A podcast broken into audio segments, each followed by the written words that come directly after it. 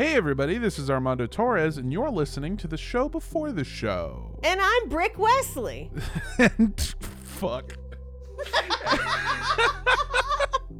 and with us, we have.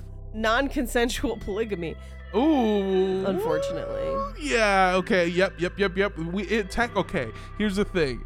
It is there with us, but we didn't bring it and we're trying No. to make it leave. It's uninvited, and we're trying to make it leave. Yeah, uh, we've got a great episode for you. Paige is really uh, putting the full fucking gas pedal on the Mo- Mormon multiverse that we have been building and cultivating here on Cult Podcast. Uh, but before we get into that, we've got some news. It's not really news. It's the same stuff you already Yeah. know. Moroni season two on Disney Plus right now. I'm kidding. That's, that's not real. oh my god you can uh if you want to support the show you can go to patreon.com slash cult podcast if you want to listen to other shows with us on it um, i host a show called the rooster teeth podcast it's a very fun show with me and my two very good buddies uh, griff milton and andrew roses um, and every week we talk a bunch of shit and it's really fun and i love it and um, if you're a fan of rooster teeth uh, this week when this episode comes out on this Monday that you're listening to it, uh, we have Geoff Ramsey on. It is a two hour conversation with Geoff Ramsey where we talk about what it means to be an artist um, and what motivates Geoff as an artist. Spoiler alert, it's hate. It's a lot of hate, and I think that is hilarious. I do Um, love all his graphic design on Roo- Rooster Teeth merch, though. That's always the shit that I actually want. Yeah. like whenever I go to Rooster Teeth stuff. all of his stuff is so fucking incredible. So go ahead and check that out. If you want to learn more, you can go to uh, thertpodcast.com. Um, and if you're interested in becoming a first member, please do that because it would help me out a lot. All right. Thank you. And Paige, why don't you tell them about your fantastic shows? Hello. Um, I do not have a ton of shows from now till the end of the year because I cook and travel for the holidays. This is kind of my time off. But uh, there will be a few that pop up here and there. I will go ahead and post them on Instagram. That's the best place to find show information and also to see what I cook this week. So, uh, you're welcome. There's also a ton of reels up on uh, Instagram of like roast battle and comedy and all kinds of stuff. So if you've been wanting to see it and haven't, go check those out. Uh, or you can watch them on TikTok at Rampage Wesley as well. And as always, you can listen to Horror Virgin and Romance in the Pod. Thank you. I love you so much. Bye. Hell yeah. All right. So I think without any further ado, let's hop into the show. Hello. Hello. Lego. Fuck. That's not even. It doesn't even make sense unless you listen to the entire episode. I want people to listen to the whole episode. I want them to listen all the way through, every tiny little drop. And I hope you do, because otherwise this is gonna make no fucking sense to you. We'll see you in there. Bye. Bye. Or hello. Hello. Don't drink the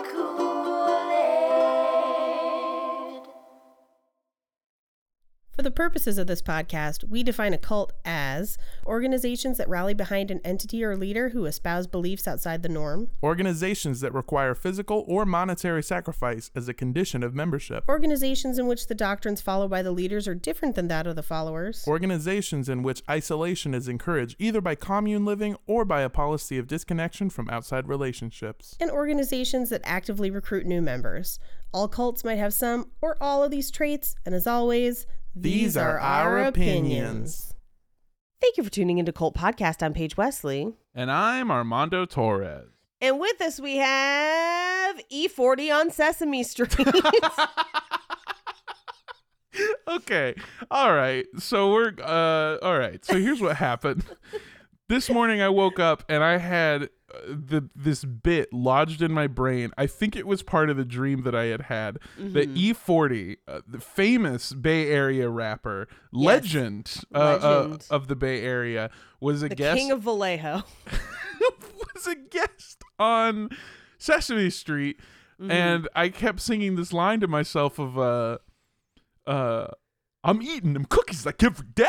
And I just kept doing that over and over to my, I'm baking and baking and bake. I just keep doing, and the worst part is my E40 sounds like fucking Christopher Walken. having a seizure, a hundred percent. Yeah, it's not good, but it's uh, a bit that I can't stop doing. And I, I, before we started recording, I told Paige, I have a bit that is only for you. You are the only person that is the target audience for this joke.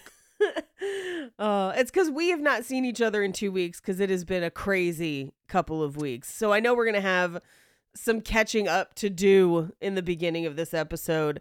You uh, did a bunch of shit for charity. Yeah, yeah. I went to uh, a charity event that my company Rooster Teeth uh, does every year called Extra Life. Um, and I did a full 24 hour stream uh, where I stayed up for the entire 24 hours. Actually, if you do the math, I think I stayed up for, um, let me see, carry that, 34 Carry hours. Yeah, 34 hours I stayed up for. Um, and your body starts to do some weird stuff uh, after you do that. And so I had planned on recording an episode the following day, which was a Sunday, um, and then didn't, and then fell asleep, and then did not wake up. Uh, I got shot with paintballs. I ate spicy food. I got electrocuted a lot. Um, and I threw up the first thing in the morning because we played the most disgusting game of beer pong you could ever possibly imagine. Is it is it just like weird stuff in the cups and whatever cup you hit, you got to drink it regardless of what's in it? Uh, it's a little yes, but it's a little worse. All of the disgusting stuff in the cup gets added to a, a big cup, and then at the end of the game, Ugh. we all drink the cup together. No. Mm-mm. Yeah, it's uh, it's it's the grossest thing ever. And our cup had um, our cup had mustard, fish sauce, soy sauce, uh, almond milk, drip coffee, uh, Pepto Bismol, and I think a little cream of mushroom soup Well, at least the Pepto Bismol's in there to help. to, to really. oh God, I can't um, even even thinking of it is making me gag. I could not have done that. It's a pretty terrible thing to do, and it's even worse to do. That was the first thing that I did in the morning. It was. It was at like 10:30 a.m. or something, and we did that. Oh, Um, not fun, but we raised a lot of money for charity. It was very good. Uh, the day before that, um, uh, the short film I was in, Raka, debuted uh, or premiered rather at the Rockport Film Festival, and I want to thank everyone who came out because there were apparently some cult podcast fans who came out to What's watch up? this movie. what's up? Uh, and I'm excited to announce that we won first place at the Rockport Film Festival. Uh, so, and also apparently that the crowd was primarily filled with real estate agents who really loved. There was two real estate agent jokes in the in the film that they lost their fucking mind at. Page jokes that no one else had laughed at every was- time. It was their E40 on Sesame Yes. Street. Yes. Hundred percent. We were getting huge pops in the audience, going, "What the fuck is so funny?" And then we realized that it's because a bunch of them are real estate agents. Got it. Got it. Yeah, so that has been what I've been up to. I just got back from New York, and boy, are my arms tired. um, and then I did a bunch of charity stuff and work stuff and the movie stuff, and it's been really good. And now I'm home. Hooray. Uh I uh turned 29 again. Uh Interesting, huh? Yeah, How- I only look like 26. How long have you been 29? Uh I've been 29 for 7 years now. um yeah. Uh I was giving you the setup for the fucking Twilight. Oh, fuck. 180 years. I matriculate a lot. Uh, uh, you know, I had a, a birthday and then a, a bunch of gigs and fashion stuff.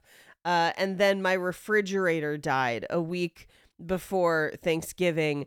And I had a couple days of absolute mania.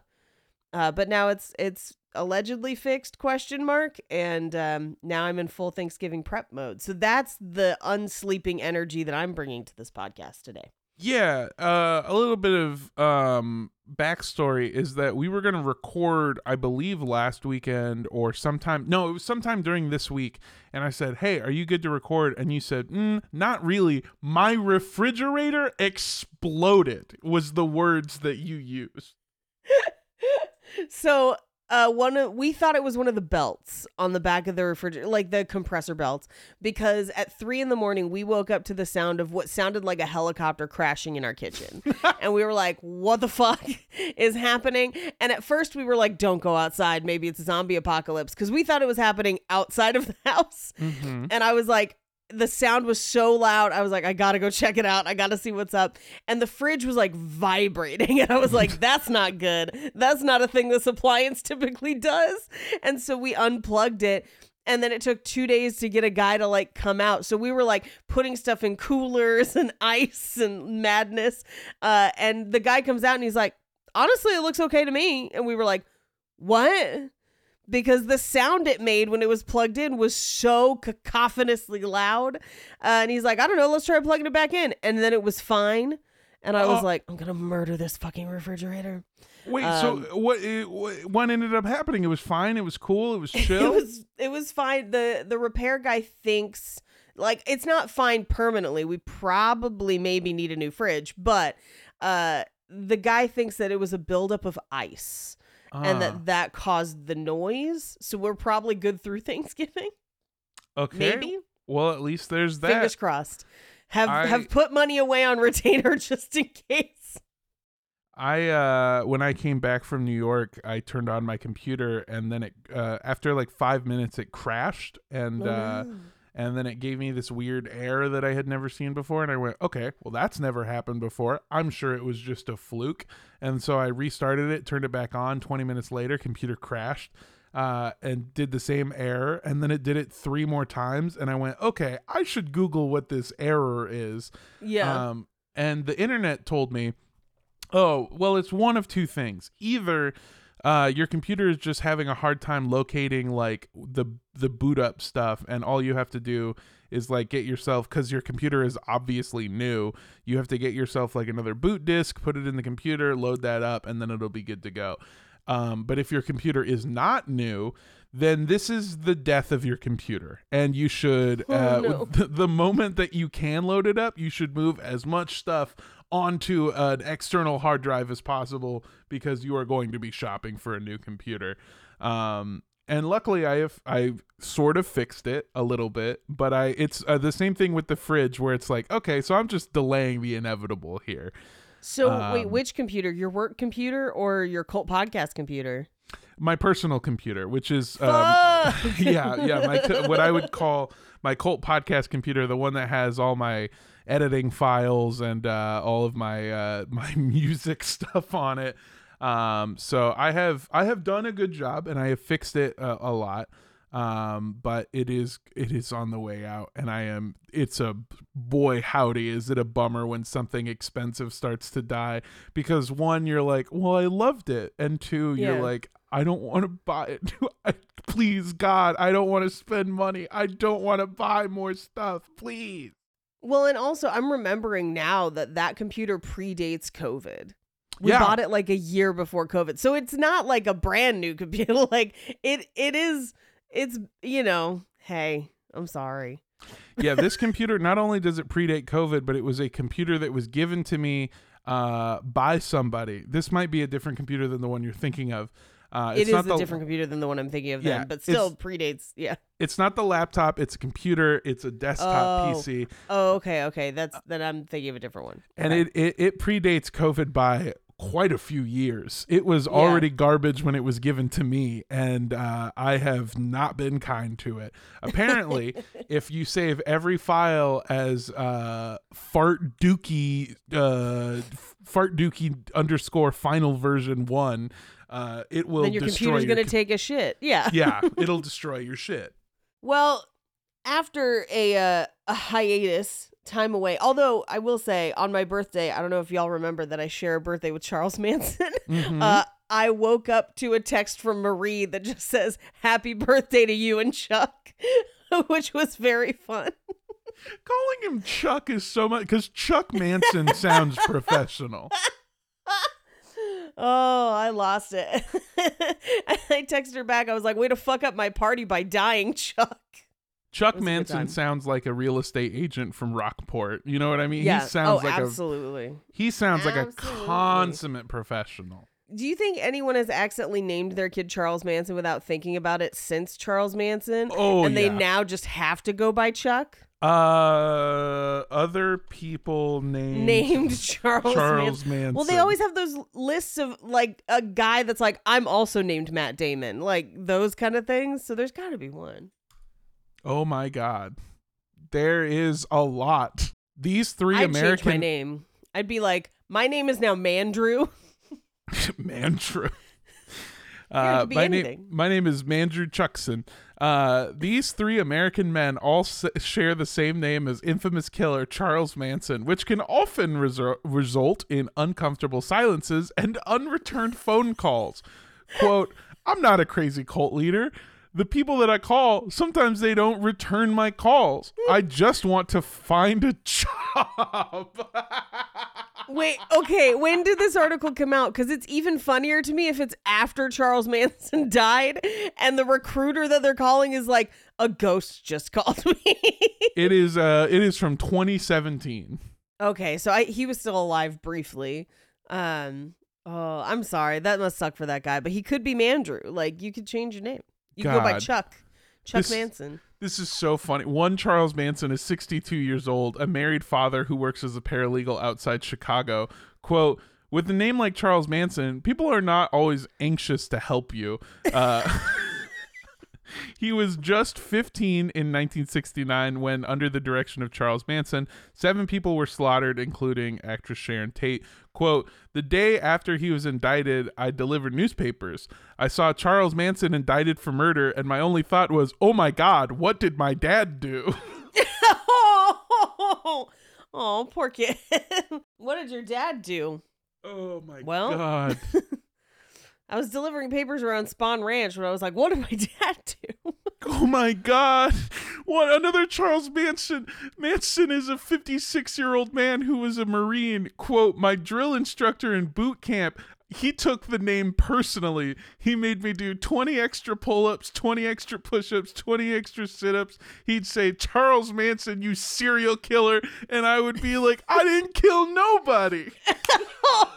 oh, first of all, Charles Manson, not a serial killer. Got to get this right. But secondly, wow. What an asshole. Oh my God. This is Oh, incredible. This is an incredible thing. That's wild. the three men linked up with Inside Edition and we made dinner reservations at a restaurant under their name. And when they get to the restaurant, they waited outside for a table until the owner called, quote, Charles Manson, party of three, party of three, Charles Manson. oh my God. This is incredible. This is un- uh, horrifically uh, unfortunate for them, but very funny to read about for me. Yeah, and and here's a weird thing is I can almost guarantee that that kind of shit won't happen with this next episode because we're talking about Mormons again and they have crazy names and we're going to get through some of it. Um I I told you this is what we were going to jump into next and I'm sorry that it will be depressing. Oops. it's just in time for the holiday season. Yeah, yeah, yeah, yeah. Just in time to cheer you up, we're talking about the FLDS. Yeah, this is, you know what? This is the exact podcast you should put on while you finish cooking dinner for your relatives. Invite them over, put this episode on, um, and tell your grandfather, Charles Manson Sr., to take a fucking seat because we're diving into it, baby. because we're diving into it. And as you're welcoming your family into your home, maybe take a moment to be grateful that these people are not your family. Mm, um, because they are a lot of people's families because there's a whole whole lot of them uh let's get into some sources right off the bat like let's jump into it uh, from Salt Lake Magazine, we have a complete timeline of the FLDS Church. For this first episode, this is going to be very, very, very useful because we kind of have to set up how this happens. And there's a whole bunch of offshoots that contribute to it that we cannot cover in this initial series. I'll go over a little bit more of why later. Uh, it would just be like six to 10 episodes long if we did. So those will get their own episodes eventually. Um, for the church's perspective on how some of this went down, we have the churchofjesuschrist.org. Uh, we have the Keep Sweet documentary on Netflix. That's going to play in more next week and the following weeks. Um, and then we have a book by Sam Brower, which is Prophet's Prey My Seven Year Investigation into Warren Jeffs and the Fundamentalist Church of Latter day Saints. And we also, for this episode, very briefly have Under the Banner of Heaven by Jon Krakauer. Uh, if you're not familiar with the book, amazing read. If you're not familiar with the Hulu series starring Andrew Garfield, amazing series. He totally got robbed of the Emmy, Golden Globe, etc. Um, yeah, it's really good. Highly recommend. Yes, you have a question, Armando? I guess I am wondering if this this is a a like a biopic series. Kind of. Yeah. So a, a, a little bit of in, information here. We'll talk about it a little bit more later in this episode. Under the Banner of Heaven is essentially a true crime novel. Mhm. Um, it's a nonfiction book about an actual crime that took place. The people that committed that crime, we will have an episode dedicated just to them because they are an offshoot and it is at least two to three episodes long of just them. Um, so we'll touch on briefly who they are in this episode, but they'll get their own thing. Uh, but Jon Krakauer wrote the book. Uh, it's a fascinating book. Like, cannot put it down. It's so good. And then they recently did a mini, a fictionalized mini series about the nonfiction book on, I believe it was Hulu, starring Andrew Garfield as the lead detective in the story. But it also has like Wyatt Russell and a bunch of and um uh what's her face from uh oh god her name escapes me she was in like the where the crawdads sing and like a whole bunch of other stuff and it's stupid good. Like could not stop watching it was really mad he did not win any awards for it. It was super good. Well, um my only thing is that because he is playing a detective, and I know this wasn't necessarily the other character's thing, but I will imagine that this is what Spider-Man was up to, like during the college in the years. intervening years? Yeah. absolutely. Uh, Yeah. i think well it is set in like the the 70s and 80s but Yeah, multiverse like. Spider-Man. This is the Multiverse. into the spider verse yeah, into the mormon verse super excited about it. and uh, we and also then- get Pedro Pascal, but he's playing a Oh. villain in this one too. I hey, you know what? A lot of people I have had crushes on have played villains in the past two years. I'm here for every single one of them. it is great every time. Uh, and then finally, we do have an article from Deseret.com, which of course is kind of a Mormon-based news source, um, about the death of Rulon Jeffs. We'll briefly get to it uh, in this episode, or just touching on the information we have from that article. Um, but we won't really get to Rulon and his death until next episode. Uh, but there's a little piece we need from that article, so we got to cite it, cite it as a sort. So, are you ready? Yes. Brief recap about how we got here and who the players are. And I want to make it clear the reason that we're recapping is because it is really important to understand who and what these groups are and why.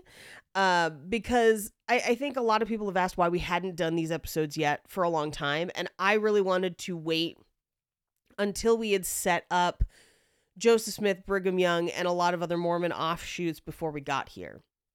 Because I think it's important for us to understand really how this happened, right? Uh, this is the wild, crazy Mormonism that the media knows about, but it doesn't really make sense without understanding what came before it and how it's different from current mainstream LDS as well as other offshoots. And there will be offshoots. I've already mentioned it a couple times. Um, and we'll touch on them, but we can't cover them in this series. It would be like 10 plus episodes if we did. Uh, so this is the big obvious one. So we can lay groundwork again for the smaller ones. Because again, it's a case of like, it's tough to understand the LeBarons or the Laffertys if you don't understand the real basic version of it to then understand the more extreme versions. So, again, to recap Joseph Smith, con artist, master, master improv comic, author, turned cult leader, introduced the doctrine of plural marriage, loved plates. Um, and again, he introduced the doctrine of plural marriage in the last two years of his life before he got shot, yelled that he'd been shot, fell out of a window, and then got shot some more, if you recall.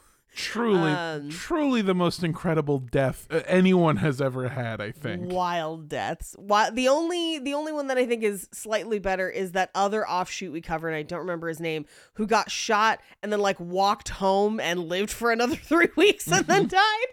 Um, yeah. Uh, so we have Joseph Smith uh, as as a a distant player in this.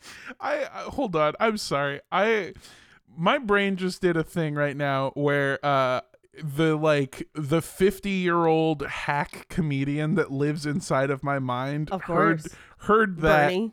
and yeah and and just went uh, man they don't build them like they used to uh, and i realized that it's not necessarily because we covered this it's not necessarily that joseph smith was an incredibly strong resilient man It's that guns were really bad. it's that guns really Yeah. suck. So it is still true. They don't build them like they used to because guns have gotten very good. guns And- have gotten way more lethal. yeah, and which, es- especially if you're somebody like Joe DiMaggio, eh, getting access to all of the top tier weapons. I haven't let it go, Paige.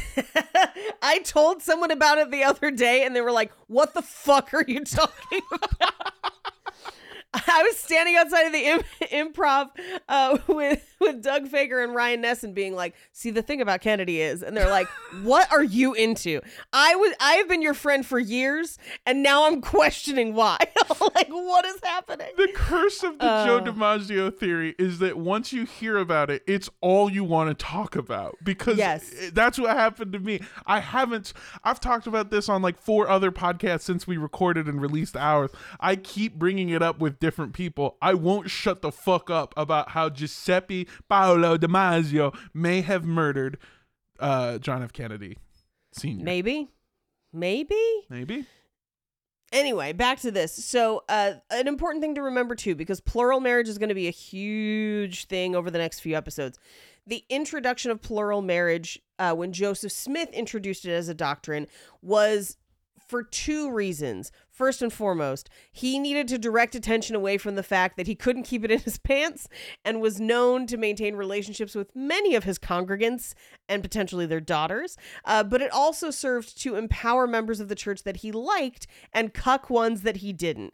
Uh, and and again, I I use that language for a reason. If you remember from those episodes, sometimes he was like handing wives from one person to another person, uh, or marrying other people's wives because he was the the prophet and he wanted to. Uh, and if you'll recall, he married like forty three people in eighteen months. Um, he really went for broke those last two years. Yeah. Jesus Christ. And if you listen to our Brigham Young episodes as well, you'll remember that Brigham Young was there in those later times. And he kind of, towards the end, sees Joseph Smith for the con man that he was. Except for the multiple wives part, he was still very much into that. Uh, so he, as he gathered more and more people, uh, read wives, uh, and they moved down to Salt Lake City because this is the Great Migration. Uh, he then continues that doctrine of plural marriage, but also important to remember, super racist, like so racist, super racist. Um, and as we talk about the FLDS, it's important to remember that they are hardcore believers of old school Joseph Smith, Brigham Young Mormonism, including the racism a little bit. Um, they kind of separate from the church before the church changes their doctrines on the inclusion of people of color. We're going to cover it in just a bit. Again, I'm telling you this just so that you understand, um, because this is largely in reference to the men who are engineering and controlling this group. There are a whole lot of victims in this group. Uh, there are people who are not just married in as adults, right? There's a whole bunch of people who are born into this very, very secluded group. Uh, there are people who are married in. Uh, those people are victims and they are often forced into beliefs by brainwashing or just forced against their will to do things they don't want to do. There's a whole lot of that in this group. And it is very important to distinguish between who is who and who is really holding the control and forcing these people both into this belief system, but also physically forcing them into relationships and scenarios that are harmful to them against their will. Um, So, Also, just want to say that, like, uh, and remind you that when we say uh, there's a whole lot of victims, there was a lot because when Paige says uh, that they were racist, they were so racist they did a genocide. They Yes. fuck like Brigham Young did it full a genocide. yes. full fucking genocide. That even the American government was like, "Whoa, buddy, you're uh, slow your roll because you're making us look bad." Yeah, Uh, and and that brings me exactly to my next point. So, again, these are old school Mormons, Joseph Smith, Brigham Young Mormons. Uh, when Brigham Young moved the Mormons in the Great Migration, it was to get away from state laws that were actively trying to exterminate the Mormons. That's how a lot of these people end up locationally where they are. Uh, and again, were they doing terrible shit like genocides? Yes. um, but Missouri and a few other states saying it was on sight for Mormons, also not cool. Like, it's not great, you know, but it's one of those things where it's like, hey, you can't just kill people. And this will come up way more when we eventually do our series on the Laffertys, which is the Under the Banner of Heaven offshoot. Uh, because they kind of reformed the Danites, which is the mili- the militant arm of the Mormons, if you remember from those wars. I do. I Um, do because I couldn't stop laughing at Danites. It's such a goofy Danites. fucking name. Yep. Um, but all of that to say, that's how they locationally get to where they are. That's how they come to kind of fiercely defend plural marriage because it's one of the things that those states were targeting them for, in addition to genocides. Uh, uh, but that brings us to the point where we start our next story because the government really goes after one specific Mormon belief to try and target them and break up the Mormon church. And that's what's going to cause the rift of the FLDS as we know it today, and that is plural marriage, aka polygamy. Now, a note on polygamy as it relates to these episodes. I am not here to litigate the legitimacy of polyamorous relationships between multiple consenting adults with clear communication and an understanding of relationship dynamics. That is not this.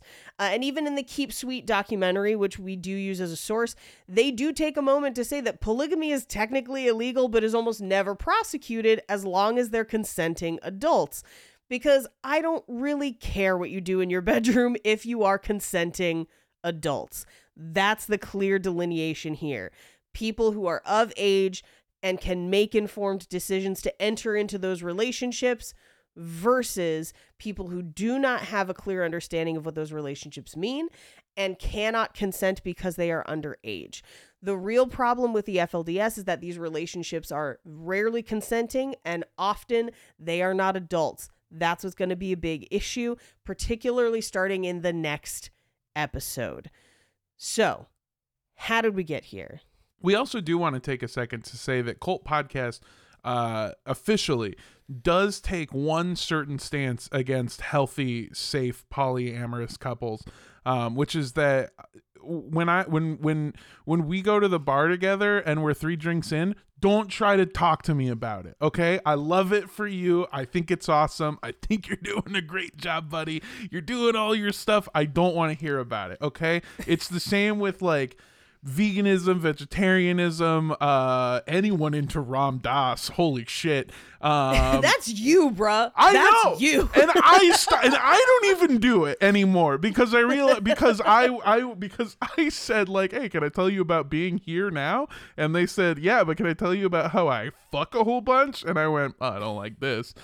Um, anyone with a fucking tonal, anyone doing like a a, a, a crazy diet, you live. Look, Vaya con Dios, go with God, do it as long as everyone involved is a consenting adult. But I swear to fucking God, if you try to talk to me about it, I will pretend to get a phone call and walk away.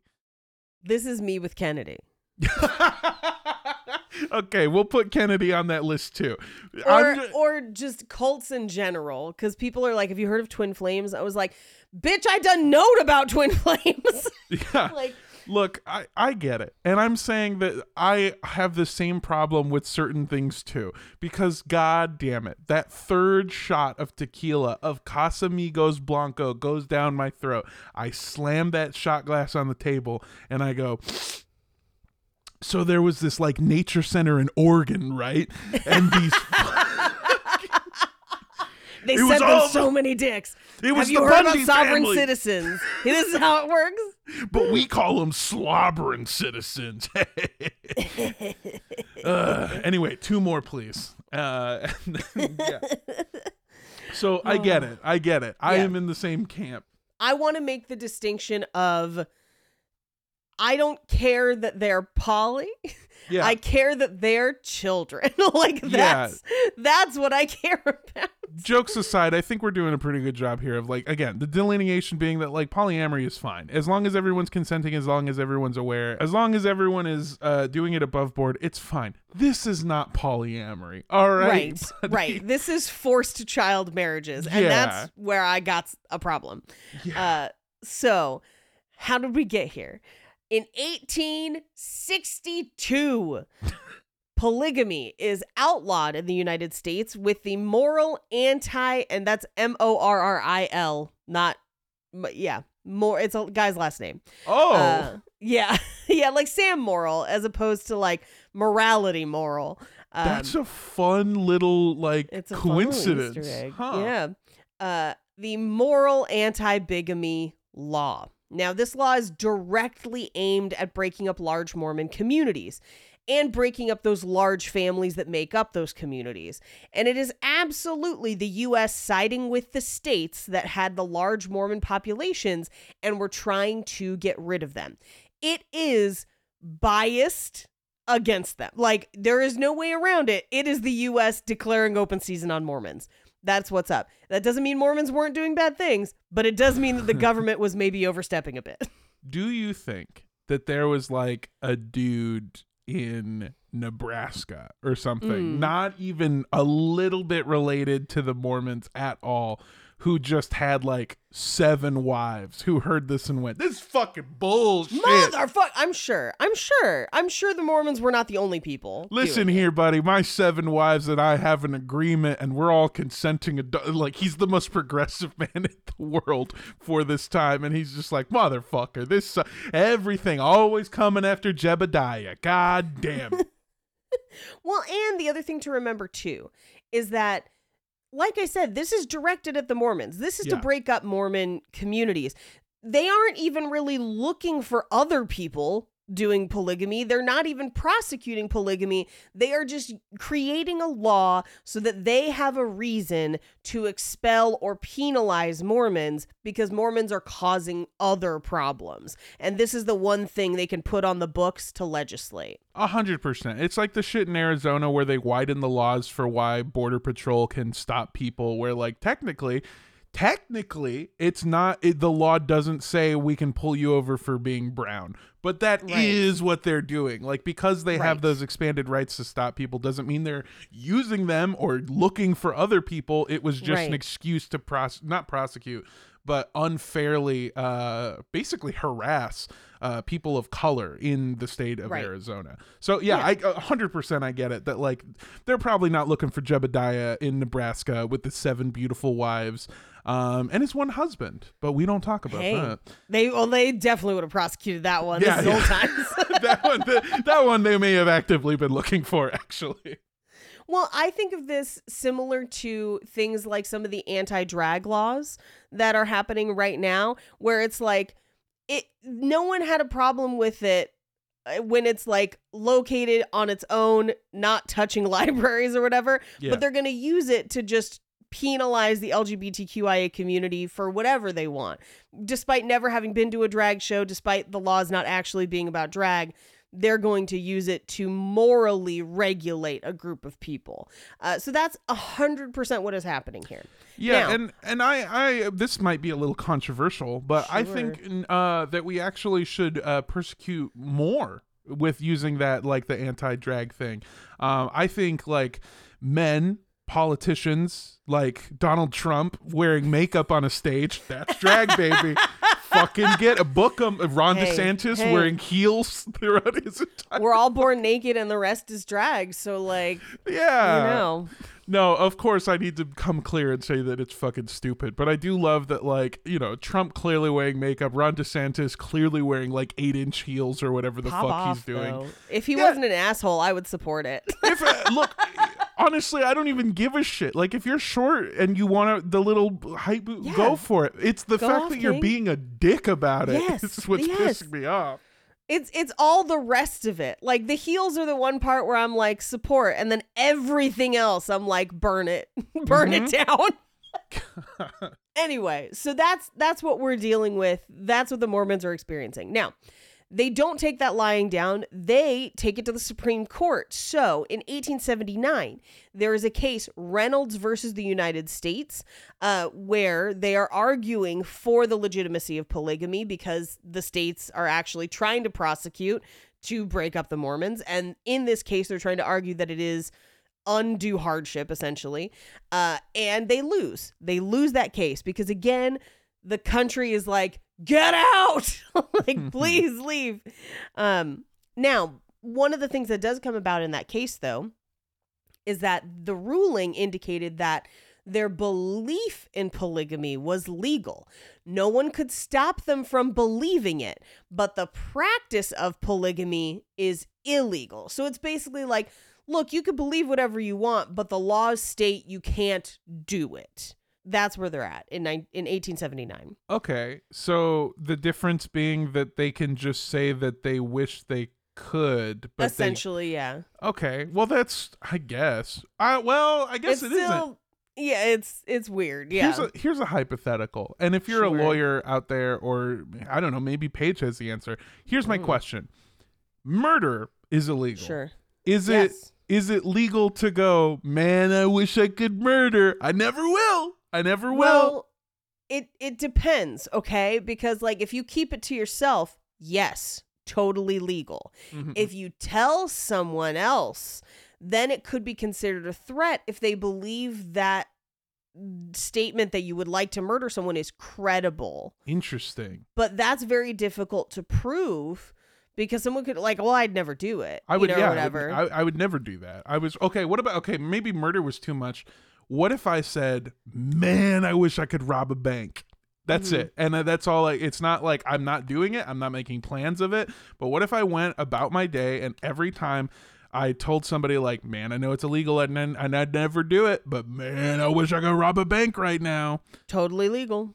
Interesting. Okay, yeah. same thing. Until you start like planning it yeah, huh? and collecting people to do the job. so I I love that that translating that into the polyamory thing where like yeah it's illegal to do polyamory but you can talk about it but the moment you start putting a guest list the moment you try cakes then it's a fucking problem The moment you see someone across a bar and are like, I like your vibe. Uh no, so okay, here's this is a, a really interesting point in history because some states at the time, many of them in fact, have anti-sodomy and anti-adultery laws. And remember, sodomy refers to specific acts, not necessarily homosexuality. So there is a potential that you could carry on a polyamorous relationship and technically still be within the laws depending on what state you're in. This is referring to like the legal action of marrying multiple people and in some cases changing your name to file paperwork and things like that. So so that's just, why it's just it's the shitty part it's the shitty Yes. part of the marriage that's illegal Yes, well, and- and it's them, eh, but this is also if like things like common law marriage factor in. mm-hmm. So it's like you're not legally married because you either got married under a, a name that's not yours or you never filed paperwork or whatever. Uh, but you've all been living in the same house for 10 years or something. You we're gonna try and argue that you are married under the eyes of the law, depending on which state you're in or whatever. But it is literally them using bureaucracy to try and force Mormons out of states or break up Mormon communities. That's what's going on. I have one final question, and I promise I will stop inter uh, like impeding on the story. Um, common law marriage. So that is what I thought it was, where it isn't necessarily your decision; it just is a thing that happens to you under certain circumstances, right?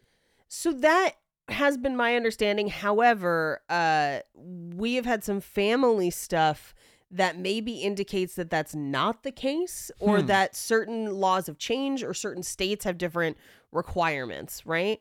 Uh, I and I also think it it depends on like what you're using common law marriage for. Sure. A- And, again, I am not the expert. So somebody who is pop off in the Facebook group or whatever. Uh just for in like I'm not going to go too much into it. Uh Jake's stepfather passed away uh just a couple months ago. And he and Jake's mom were not legally married, like never filled out forms, but had lived together since Jake was a teenager. And we were under the impression, Jake and I, that they were common law married and that we were bound by those laws. However, uh, when Jake's stepfather passed away, they contacted next of kin, and like Jake's mom was there, they contacted his family, and his family then became responsible for his funeral and like taking care of the body and stuff because technically there was no paperwork in place. So Jake's mom was not necessarily next of kin. It it was a very weird situation. It's complicated. yeah. But like, yeah, so it's I don't know. But at at the time they don't care. They are just using this to like get out of Missouri.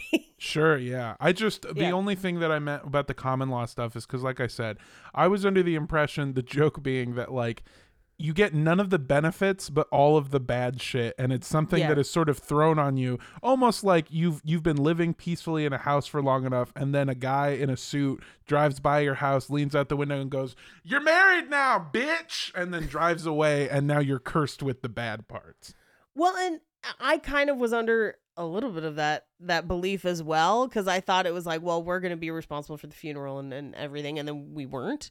Um, Hmm. but also like, look, if you're, I understand some people don't believe in marriage. That's fine. You do you via via con Dios. But there are benefits to legally being married, at least in the United States. I don't know about other countries, but like our tax write off is better. We have more health insurance options.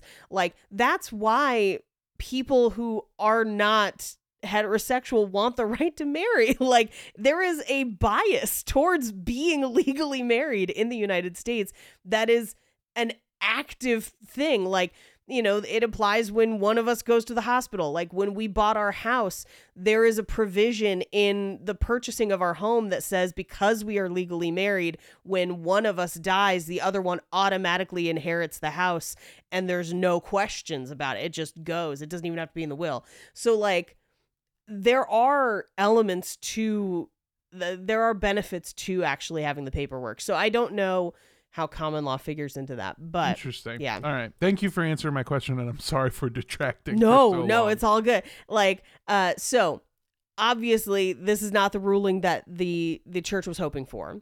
Uh, so the president of the LDS Church at the time. Now, remember, this is after the shift. Some people have broken off. Uh, this is kind of the group that was under Brigham Young that has then continued to have presidents over time. Uh, so LDS Church president at the time, John Taylor, said, quote, no legislative enactment nor judicial rulings will stop the saints from obeying God's command to practice plural marriage, which is basically like, fucking come for us, we're going to keep doing it and nothing changes, especially because a lot of them have moved away from states that cared into places where they are not nearby large metropolitan centers at the time. So they absolutely keep practicing polygamy. Nobody stops. But if there's one thing the government hates, it's when people don't do what they say. So, less than 10 years later, in 1887, the US introduces the Edmunds Trucker Act. I'm sorry, Edmunds Tucker Act. okay. if anyone's gonna have multiple wives, it's truckers, one in each state. Uh, anyway, so Edmunds Tucker Act, uh, which established fines and prison time for polygamy. So now it's not just hey, stop doing that. Now it's we will incarcerate you for it. But they also snuck in a little provision into the act that dissolved the LDS Church's business corporations and demanded the forfeiture of all church assets over $50,000, basically citing that a church shouldn't need more than $50,000 to run at the time because the Mormons had a history of cons, bank pyramid schemes, and counterfeiting. I don't know if you remember. Mhm. Brigham Young counterfeited a bunch of money.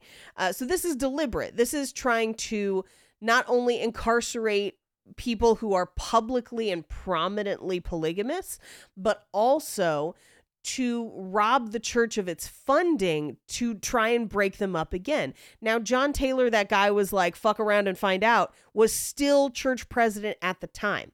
And he refused to forfeit the assets. However, it seems like he was probably pretty alone in that uh, because only three years later, there was a new LDS president. Uh, his name was Wilford Woodruff.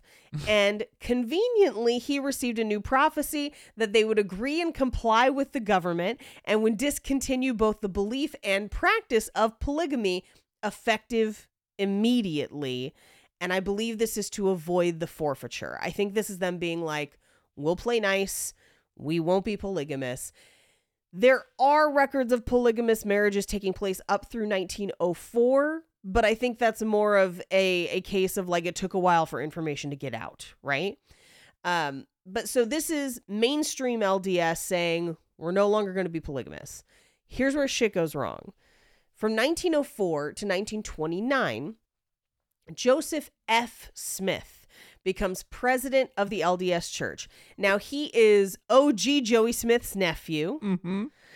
and he was the last president to know him personally. And the F is for phenomenal. Yeah, Uh, baby. yeah. Yeah. Fuck Uh, yeah. You know what I was going to ask. I saw your face and I was like, that's right. Uh, now, Joseph Phenomenal Smith doubles down on Wilford Woodruff's ban on plural marriage in what is called the Second Manifesto. So he basically is like, the last president says it, I'm going to uphold it. We're not doing it anymore. We're going straight. And in 1935, a man named Elden Kingston, who was a member of the Council of Friends, who was one of the leading councils in, in LDS at the time, he breaks off from the mainstream LDS church uh, and he basically over polygamy, where he's like, I don't believe that we should abandon polygamy. Because here's the thing they don't dissolve any of the polygamous marriages. They just stop doing new ones. So there are still people living polygamously they're just not getting new wives. So elden kingston is basically like i don't believe in this. I think we should have kept doing plural marriage. Mhm. and he calls his new group the Davis County Cooperative Society, later known as the Kingston Group or the Latter day Church of Christ. They are one of many offshoots, and they are their own offshoot, and they'll probably get their own episode because they did a lot of crimes later on. Um, but there are some reports currently that this particular group has a current gene pool that is so small that marriages within the group often meet the legal definition of incest because as we will yes Oh, sorry. I As was making will a face that yes was a, a huge face yeah yeah. Oh no. Well, eh, he, let me explain to you, right? So, as we will find out, because similar issues happen within the FLDS that we're going to talk about with Warren Jeffs, these families are so large that even though you have a large community, many of them have shared ancestors. So, like, one guy marries six women, they each have 10 kids, that's 60 people. But that's 60 people who are all technically related parentally. So even if you have another family that has 60 kids, okay, great, you can kind of start to match them up. But what happens with the next generation? Well, now they're still blended. They're only one layer removed. So, like, the longer you live in a closed polygamous society like that, it becomes almost unavoidable to meet the legal definition of incest. Now, the legal definition of incest is first cousins or lower. But, like, and you could potentially have, like, siblings that are old enough to be your parents. And if that person marries somebody else and has a kid, you still, you're, that's your first cousin. So, like, it's, yeah. Yeah, it's Yeah. um, it's it's it's it's pretty fucking upsetting, and like I'm not uh, by no means am I trying to draw a, a direct comparison here, but it reminds me of uh, my hometown uh, because I grew up in Los Angeles, but I'm from a town called Indio, California, which is where they Mhm. do Coachella every year. That's like the big thing everyone knows. Uh, it's a very small town with a huge Mexican population, uh, most of which is in some way sort of related to me uh, Mhm. to the point where I have found out that pretty much any notable person who comes out of there, apparently, whether or not this is true or not, uh, is related to me to to the point where like a small town over there's a, a little place called Cathedral City, very famous. Um, and there was an actor that came out of there that I have recently learned is apparently related to me. Um, one uh, uh, uh, Jenna Ortega. Oh shit! Oh no! yeah! Sorry, bro. yeah. It's one of those things where it's just like you see, you know, it's I can't go there. I'm not gonna go there because my worst fear is that I'm gonna meet the love of my life, somebody who I'm like, wow, we are one and the same, and then my grandma's gonna be like, that's your cousin, that's your real, that is your Yeah, actual, ugh. that is your blood cousin, um, and it's okay. oh no. Um, now, a few years later, in 1942, in Short Creek, which is a portion of Arizona, uh, it's a portion of Arizona that's actually fairly close to the Utah border. Uh, this group will eventually settle in, like literally on either side of the border. We'll get to it when we talk about Rulon Jeffs a little bit later, but uh, they call themselves the United Effort Plan, the UEP and they are formed tangentially to the Kingstons, where they're kind of formed along the same principles, but two different groups. Uh, they're another offshoot of fundamentalist Mormons living communally, and they get raided by the feds within 10 years of their founding because the feds are like, whoa, first cousins being married. Like, it's a lot. And even when we listen to the Keep Sweet documentary, there is one girl in the documentary who do, does get married to her first cousin. We'll cover how that happens in kind of the next couple episodes, uh, or how that could happen within the group. Um, but yes, uh, so one of the key figures through those two groups is a man named Joseph W. Musser. Uh, and he was excommunicated during Joseph Phenomenal Smith's term in 1921 uh, for performing secret plural marriages. But he would become instrumental in founding and running the community in Short Creek. And he does so until his death in 1954. This splits the fundamentalists again. One portion becoming the FLDS, as we're going to kind of talk about, under mainly Leroy Johnson. Uh, the other half, led by a man named Rulon Allred. Yes, there are two Rulons in this story, and I've never heard that name anywhere else. Uh, but Rulon Allred becomes the Apostolic United Brethren, or the AUB, also referred to as the Allred Group. Now, brief aside, so we've got those two main big groups. The Kingstons are off doing their own thing, they're still kind of small. Uh, but the FLDS and the AUB, the AUB splits again. Now, part of that split is because one of the main families splits off. Now, when you think about a family, you're like, well, how many people is that re- really? That's like 70 people because it's like a huge polygamous family. That family is the LeBarons, and they break off to form the Church of the Firstborn, and they will absolutely get their own episode. These are the Mormons that end up in Mexico that made the news a few years ago for a number of murders, uh, but they are also Todd Schlosser's family. So we'll have him on for the LeBaron episode when we get to it. Wow. Um, but they'll have their own episodes for sure. My God, that is Um, yeah, incredible. Yeah, Elred LeBaron is fucking wild. yes. Um, but there's another schism happening during this time, including Dan and Ron Lafferty. This is the story that is covered in Under the Banner of Heaven. Again, they'll get their own series, but I did watch Under the Banner of Heaven with Todd, which was wild because Todd was like, "Oh yeah, they're the Laffertys. Of course it's a big deal." And I was like, "Is it?" And he was like, "Yes." And I was like, "All right." Um, it's like watching wrestling with somebody who's really into it and you have no fucking idea what's Yes. happening. you have no idea. Especially because Uh, it seems like every two sentences you're like, by God, that's the Lafferty's intro music. Oh no! All them Lafferty boys got into it again. Yeah, it's, it's wild.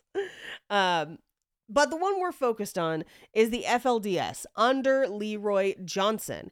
He led the Short Creek Fundamentalists, often called the Fundamentalists or the Creek, somewhat uneventfully up until his death in 1986. We'll talk about this a little bit more in the next episode. They do practice polygamy and live community, but hadn't ruffled many feathers locally. That doesn't mean they weren't doing bad things, it just means the police maybe didn't know about it. Um, now, following his death, his successor and the real focus of this series takes over the group, a man named Rulon Jeffs. Rulon, and I'm not making this up, Timpson Jeffs. Rulon Timpson Jeffs. Huh. Uh huh. I thought you might like that one. You'd be like, Simpson? No. Timothy? No. No. Timpson. Rulon Timpson Jeffs. Timpson. I like weird names, and I wish more people had nonsense fucking names like these people did. Oh, you're to fucking love the rest of the series then. Perfect. Loving it. I'm pretty sure this is you know how now people make fun of people who are naming naming their kids like Braylon, Kaylee with like the L E I G H whatever. I think this is where it starts. I think a lot of those people might just be Mormon. Uh, I don't know. But like I come across so many crazy like LDS names that I'm just like, what? Like like mainstream LDS, you'll meet people like Jenny, and you're like, all right, that's normal. And then like you go outside of it, and you're just like Bar- Baranathan, and you're like, what? like, why did you do this? I don't. I feel like when you have so many children, you just gotta. you gotta differentiate. you gotta just keep making up syllables pushed together that sort of auto generate a name. you run out of Jennies and and Andrews and Mandrews like a Mhm. couple like layers of kids in. So One of my biggest complaints about the Mormons so far, other than, you know, the genocide and all genocide. of the terrible, terrible stuff they're Yeah. doing to children, um, other than any of that, is uh, the fact that both in their personal names and the names of all of their groups, they fucking suck, dude. All of these they're not good at branding. No, they're they're good at branding. So bad. Na- name it the first fucking church. Name it literally. Name it the first church of getting to fuck a lot. That's it. That's all you need. You would have everyone on board. I think that'd be problematic too, because then more people would join and more people would be forced into fucking a lot when they did not intend to. It would be bad. It would be really Yeah. bad, but it would get the point across. Yeah, you need a real strong name like Charles Manson. like you need one that's so good people continue to have it afterwards. Um, it's got built-in branding, baby. You can't ask for something better than that. Do you think Twitter's up for grabs? Do you think no one's using it anymore and we can grab it? Oh, that'd be really funny. I gotta What's research What's your podcast that. about cults called? Twitter. Twitter. yeah, it's really surprising. No one was using it, I guess. Rulon Timpson Jeffs was born December 6th, 1909, into a Mormon church that did not allow for polygamy. This is after 1904. However, he was born into a family of polygamists. So, again, not adding wives, but not dissolving wives, right? So, his family was committed to keeping their po- uh, polygamous lifestyle a secret. Uh, and Rulon was not allowed to have the family name. He was known as Rulon Jennings until he was a teenager, so that people didn't know that they were all part of the same family. And they were raised within the what I would call the mainstream LDS church, um, the the one that has renounced polygamy, to the point where Rulon actually does a mission the way that you know even current LDS people will do. Uh, he went to the UK from 1930 to 1932 prior to World War II. And upon returning home from his mission, his father introduced him to Joseph Musser's fundamentalist beliefs. Because this is right around the time that the Kingstons are breaking off. Joseph Musser has started to work with both the Kingstons and the group that breaks off at Short Creek. Uh, and in 1940, influenced by these beliefs, Joseph Smith took his first plural wife. Now, you might be wondering, history wise, why is he not potentially in the army at this point or about to join the army? Uh, largely because he opposed violence. sort of uh but also they're not necessarily they're kind of still off the grid a little bit not like the way we would think of people off the grid today, but they're not participating in mainstream society. He has already kind of moved away. Now, not completely, because he is an accountant at this time. He has his own accounting practice. Uh, and because he owns his business, he's able to kind of argue that he shouldn't have to go to war because he owns his business. And that would basically mean the death of his business. So he doesn't go to war, uh, from what we can tell. So, uh, but in 1940, influenced by these polygamous beliefs, he takes his first plural wife. Uh, unfortunately, his OG wife, Zola Brown, didn't know about it and wasn't super down. She was not on board. And also, she was prominent in the mainstream LDS church because she was the great granddaughter of Brigham Young. And so she basically is like, go fuck yourself. Uh, we are no longer married. And they live separately. He she does not join him uh, for the rest like this second this plural wife becomes essentially effectively his first wife as far as everyone else kind of knows um but he moves to northern idaho in the 1940s where he moves his accounting business as well and if you recall uh, as i do what is in northern idaho in the 90s the 70s 80s and 90s northern idaho becomes a hotbed for white supremacist sovereign citizens. And this actually does start earlier than 70s 80s 90s people start kind of f- this vibe a little bit earlier. Not quite this early but he's there as it's kind of building because he lives there into the 80s so he's exposed to a little bit of very very strict and secluded commune living in northern idaho Yeah, So- yeah. It's um a real uh how do I say this? I have very recently started dreaming about getting a cabin out in the middle of nowhere and uh seeding from society and not being part of it. And what I think is so funny is that the moment you start diving into it, uh, you basically find out that anyone else who does that is a fucking insane person. Um, Yeah. Very few people buy a cabin secluded out in the woods and try to start a new life. It's all people who are like white supremacists, uh, polygamists, and then uh, the occasional Unabomber. Um, it's a, it's a, we're an interesting group of people, is what I'm saying. Yeah, I think I've settled on wanting to have a cabin so that I can go there when I need some time away, but not living there full time. Mm. Um, I think that has to be my my cabin life. I don't think I could fully do it all the time. I think pull out from every relationship, stop using any technology, go to the cabin in the middle of the woods, and slowly become angrier and angrier at technology. I think that's my viewpoint. That's yours. Yeah, Mm. get a typewriter. Yeah, that kind of stuff. Yeah, yeah. Clock parts. Um, well, I ordered. I okay. This is. I think I talked about this. I don't know if I talked about this on this or or just horror virgin and romancing the pod. It's supposed to come in like a couple weeks. Uh, I have a an ADHD essentially typewriter, uh, like a fancy one that like doesn't connect to the internet or whatever, but you write on it and then you press a button and it uploads to the cloud, which then allows you to edit on your actual computer. But the goal is to like remove distractions as you write. And I'm like, yeah, it's battery powered. It doesn't need the internet. I could take it up to a crazy cabin whenever I want. Uh, I'm very excited for it to finally arrive at my home. It's been like two years. I don't know. I disagree. When I when I'm talking about cabin lifestyle and hating technology, I just want to say you can't have your cake and eat it too. Sorry, you can't eat your cake and have it too. Mm-hmm. Yeah, yeah, yeah. Exactly. That's so, a deep cut Kaczynski joke, baby. that was for one guy out there who his family should check on now. Yeah, exactly. Uh, in 1984, Rulon Jeff closes his accounting firm, uh, and he decides to move closer to Leroy Johnson.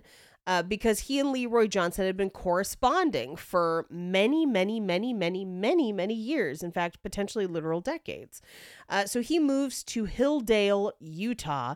Uh, now, Hildale, Utah is a border town. Uh, it borders Colorado City, Arizona. So Short Creek, Arizona is kind of nearby as well. So that's kind of the area where all these people are living until they solidify where their commune's going to be. We'll get to that in later episodes.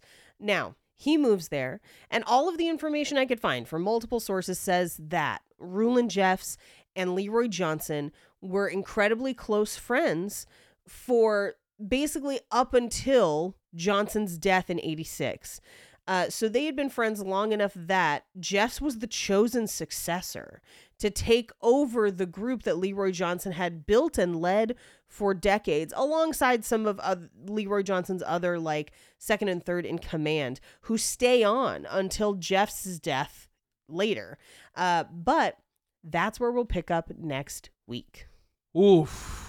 So we are just starting the multiverse of uh, Mormonism here. We've learned about all the different types of groups uh, that are just around at the time. God, this is um, fascinating stuff. Mhm. Uh, I, I, I, I guess I just I don't know. I growing up, I only knew. Uh, well, that's not true. Uh, every place I ever went to had one huge giant Mormon family. Um, and they always they were. I think we've made this joke in the past. They were like the Cullens, where they just stuck with themselves and Right. didn't really talk to other people. Uh, and I just assumed that all Mormons were from the same church. I also, to be fair, assumed that all Christians and all Catholics were just in the same. I didn't know that there was different subsects of any of this shit growing up. Um, and that they could apparently be so very different uh, from each other. I mean, this any religion ever has offshoots and differences in belief. This is just the most extreme version of that, right? Of people Sure. being like, not only do we not agree with you, but we're going to physically move because Mm-hmm. we don't agree with you about this one part of our belief. Yeah. So, Well, that part's not hard to understand because I watched a million comedians move from Los Angeles to Austin because they couldn't say hateful words anymore. Uh, my, my favorite are the ones that have moved back. Like I I won't blow up this person's spot, but like somebody moved relatively recently and then one of my friends went to go visit and was like yeah they say the strike's going to be over any day and he was like oh shit how soon do you think i can move back like he was like i regret this immediately it was really funny just hit that fucking undo button, baby. Go back. Yep Um, well, hell yeah. Hey, if you liked this episode and uh, you want to know what um, what what my version of Mormonism is, uh, surprise! It's one that doesn't require any church, um, and you can have all the stuff like caffeine, uh, and basically no polygamy.